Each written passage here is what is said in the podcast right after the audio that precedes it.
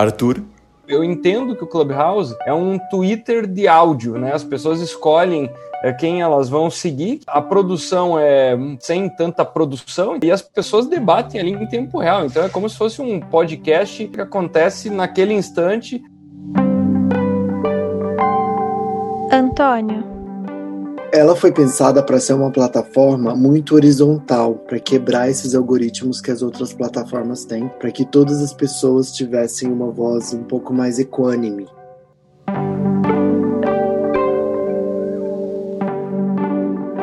Tiago? É, tanto o Clubhouse como todo esse cenário de podcasts, etc., me parecem que são sintoma de um certo cansaço da visibilidade as nossas mídias têm um apelo sempre visual muito forte. É só parar para pensar a quantidade de telas com a qual a gente lida ao longo de um mesmo dia. As mídias sonoras têm essa sensação de proximidade, de relacionamento muito mais forte. E parece que existe uma tendência que é voltada para um tempo diferente de consumo um tempo que é um pouquinho mais longo, um tipo de relacionamento que é um pouquinho mais próximo, né? Ou seja, a gente está carente de uma forma de comunicação que seja mais afetuosa. Se você sentiu como se tivesse entrado no meio de uma conversa sem entender muita coisa, calma. Continua aqui. Hoje vamos falar sobre o Clubhouse, a rede social que virou febre promovendo conversas virtuais entre desconhecidos de todo mundo. Como? Sendo uma plataforma que permite criar ambientes de bate-papo sobre assuntos de todos os tipos, e apenas por áudio. Aqui não importa a aparência e nem onde as pessoas estão. A proposta é que todos se conectem por meio de conversas ao vivo. Não dá para enviar mensagem, curtir ou compartilhar o que acontece lá dentro. É como uma simulação do mundo real. A ideia é que tudo o que é dito ali só possa ser ouvido por quem de fato está presente. Você pode se conectar com alguém que trabalha na mesma área que a sua, mas só que ele na Inglaterra. Ou você pode acabar parando em uma sala com o seu cantor preferido sem sair do aplicativo. Sim, tem famosos por lá também. Em um momento em que as pessoas estão sendo obrigadas a se distanciar, o Clubhouse traz de volta um senso de proximidade, quase como uma aglomeração virtual. É difícil dizer se o sucesso meteórico aconteceu só por causa da pandemia, mas fato é que em um ano de existência ele conquistou milhões de usuários e já tem um valor estimado em um bilhão de dólares. O Clubhouse atingiu esse patamar fazendo pouco caso da régua dos likes e do número de seguidores. E já tem gente grande, tipo o Twitter e o Facebook, querendo copiar a ideia e fazer o seu próprio clube. Ninguém parece disposto a pagar para ver se o Clubhouse vai ser uma chuva de verão na internet ou se o Clubhouse é mesmo a próxima grande coisa do Vale do Silício.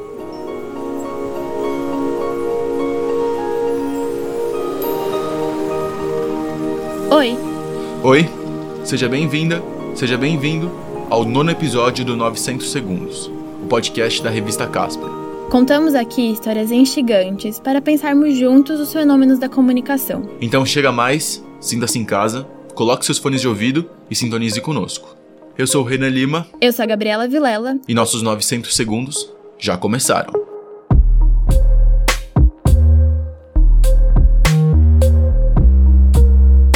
Eu acho que eles combinaram alguns elementos que sempre foram muito importantes para o ser humano, né, para as pessoas. Essa voz é do Arthur Igreja, autor do livro sobre inovação Conveniência é o nome do negócio e cofundador da plataforma AAA. Por exemplo, desejo de exclusividade, né? Então, eles fizeram todo esse alvoroço em torno do fato de que é um clube fechado, né? No Clubhouse, que por enquanto só pode ser baixado em aparelhos da Apple, a única forma de entrar é se você for convidado por um usuário que já está lá dentro. Cada membro só tem direito a distribuir dois convites. Além disso. E eles capturaram muito bem essa história do crescimento do podcast. A pessoa pode deixar rodando ali uma sala de Clubhouse enquanto ela faz alguma outra coisa. Mas principalmente. Essa história de estar numa sala com celebridades. Então, depois da adoção do Elon Musk, teve uma explosão de gente querendo ir para lá. No começo de fevereiro, foi divulgado que o bilionário Elon Musk, dono da Tesla, da SpaceX e um dos homens mais ricos do mundo, havia conversado com o presidente executivo do aplicativo de investimentos Robinhood, o Vlad Tenev. A notícia do encontro fez o interesse pelo aplicativo disparar nos dias seguintes. E é muito curioso como as pessoas falam do Clubhouse. Porque, por exemplo, você entra lá numa sala, tem lá até 5 mil pessoas escutando aquele debate, mas o curioso é que as pessoas reportam da seguinte maneira: ah, eu estava numa sala junto com Elon Musk. Então, quer dizer, ela não se sente assistindo um vídeo no YouTube que parece um canal de TV, ela não sente que ela está assinando um conteúdo, ela sente que ela fez parte ao vivo de uma coisa muito poderosa.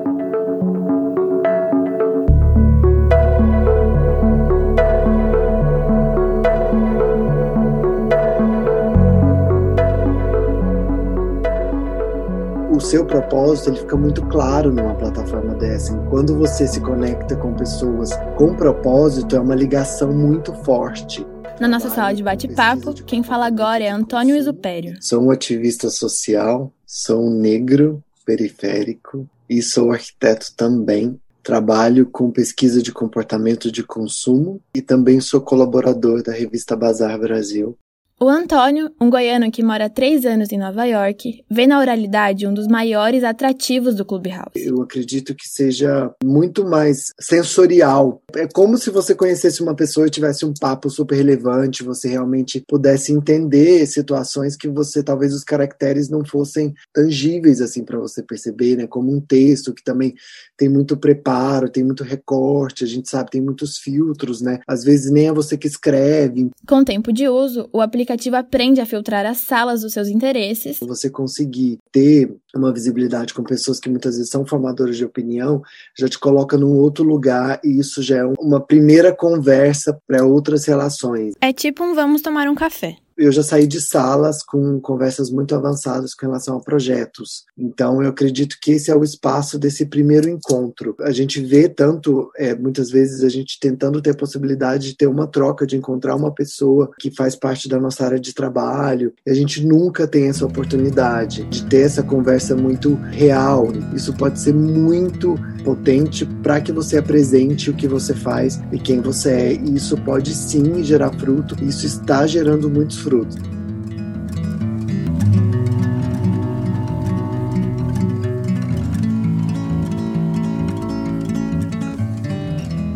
Clubhouse é um sintoma interessante de que os lugares onde a gente já está para fazer vínculos são insatisfatórios para nós. Tiago Mota, professor da Casper Libero e mestre em comunicação e semiótica, também participa da nossa sala. Então, quando eu posto uma foto no Instagram e ninguém comenta, ninguém manda um like, não quer dizer que ninguém gosta de mim. Mas ao mesmo tempo, não resolveu o meu problema de dar sentido para quem eu sou. Porque eu mandei para o mundo um negócio e o mundo não mandou nada de volta para mim. Que é o que acontece com a maioria de nós. Todos nós que não temos um, um zilhão de seguidores, sei lá. Então, isso é muito frustrante. E por isso, a gente precisa ir para algum lugar onde isso seja satisfatório. Ainda mais agora na pandemia, que a gente descobriu que realmente o fato da gente estar conectado não significa que a gente tem relações enriquecedoras, né? Muito pelo contrário. Aí vem o Clubhouse e o que, que ele promete essencialmente é isso. Ele fala: olha, aqui você pode ter um vínculo enriquecedor. A gente acredita é, isso, é tudo isso que a gente quer, né?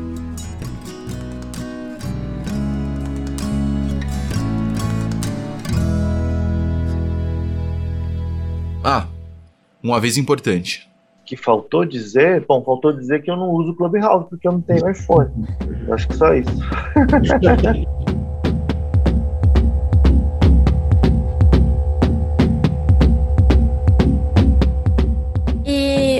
você acha que ele veio para ficar mesmo? Essa é a pergunta de alguns milhões de usuários. Arthur Igreja, da Hub de Inovação AAA, de volta. Chama muita atenção a atração que, que o aplicativo teve, né? Então, a marca que ele atingiu aí no começo do ano é uma marca que o Instagram levou mais de dois anos. Tem muito mais gente conectada hoje do que tinha alguns anos atrás. E por causa da pandemia, as pessoas estão mais online do que estavam, né? O desafio de uma rede social é ela conseguir evoluir mais rápido do que a cópia que fatalmente acontecerão dos seus recursos. Bom, essa resposta, se o Clubhouse vai estar vivo daqui a um ano, dois anos, três anos, e se ele vai ficar gigante, quem vai dar essa resposta vão ser os gestores do Clubhouse, e lembrando que a gente muito experiente, é gente que já teve experiência aí de, de Google, de várias outras empresas, então eles não são exatamente iniciantes nisso. E se o público vai continuar vendo atrativos, tá? Porque tem vários depoimentos de pessoas também que entraram, falaram: Meu Deus, é tudo diferente, é só conteúdo de altíssima qualidade, mas isso é o que todo mundo fala de muitas plataformas, aliás, recém-lançadas. Então o pessoal falava assim no começo: Meu Deus, como tal plataforma tem coisa interessantíssima tal, e logo depois a coisa dá uma desandada, dá uma piorada. Então, vamos ver, vamos ver se o público vai continuar achando graça dessa história. Você acha que essa lacuna que o Clubhouse está ocupando agora nesse momento de pandemia, ela é algo que tem muito a ver com o tempo que a gente está vivendo, ou talvez essa dinâmica persista mesmo quando a gente tiver alguma coisa mais próxima do que era o normal? Acredito que foi catalisado pela pandemia, sim. Quem fala agora é Antônio Isupério até porque a gente acaba tendo uma certa flexibilidade, mas depois que passar essa curva de desempenho, né, de pessoas estão muito deslumbradas, né, com a plataforma, obviamente vai ter um declínio, mas eu não vejo uma queda muito grande, eu vejo um ajuste das pessoas, a gente nem sabe como que vai ser depois da pandemia, se realmente vai ter essa depois da pandemia, né? a gente vai se ajustar um pouco mais e talvez utilizar essa plataforma um pouco menos, mas hoje já é a minha plataforma principal. E o Thiago Mota acredita que o Clubhouse só vai durar se a dinâmica dele se estabelecer de fato como uma alternativa relevante em meio a tantas outras. E agora, quando a gente fala em comunicação, esse momento que a gente está vivendo é um momento de muita fragilidade, justamente porque é um momento de muitos paradigmas que querem se impor. Ou seja, muitas tendências que estão tentando encontrar seu lugar de consolidação. Quando aparece uma parada chamada Clubhouse, que está propondo para a gente é, o oposto do que nós já temos, o que acontece é que vai ser um movimento meio que natural, com muitas aspas, que role uma flutuação de uma galera que vai para cá, porque ela está em busca de alguma coisa que satisfaça a sua necessidade por, por uma certa estabilidade. E é isso que é comunicação, no fim das contas. Comunicação é uma rede que oferece para nós uma interpretação segura do mundo. Aí aparece uma rede social maravilhosa, daqui a sete dias ela some. Então, enquanto isso não se estabiliza, a gente meio que está indo para tudo que é lado, está tentando fazer de tudo. Coitado da, da, dos blogueirinhos das blogueirinhas, porque agora eles têm que ter Instagram, Facebook, TikTok, Clubhouse. Meu, isso não é saudável. Quem que consegue fazer um trabalho de qualidade e manter a sanidade mental operando em paradigmas tão diferentes. Desculpa, ninguém. A gente está fazendo isso ao custo da nossa saúde.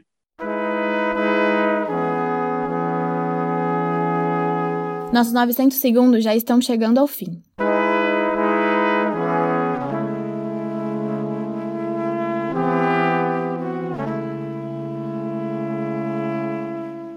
Esse podcast é uma produção do núcleo editorial da Faculdade Casper Libero. O episódio de hoje contou com a produção e apresentação da Gabriela Vilela. Na apresentação, roteiro e edição de som, Renan Lima. A identidade visual é da Amanda Franco e as artes da capa e do nosso Instagram são da Cíntia Miyuki. A supervisão pedagógica é do professor Eduardo Nunomura.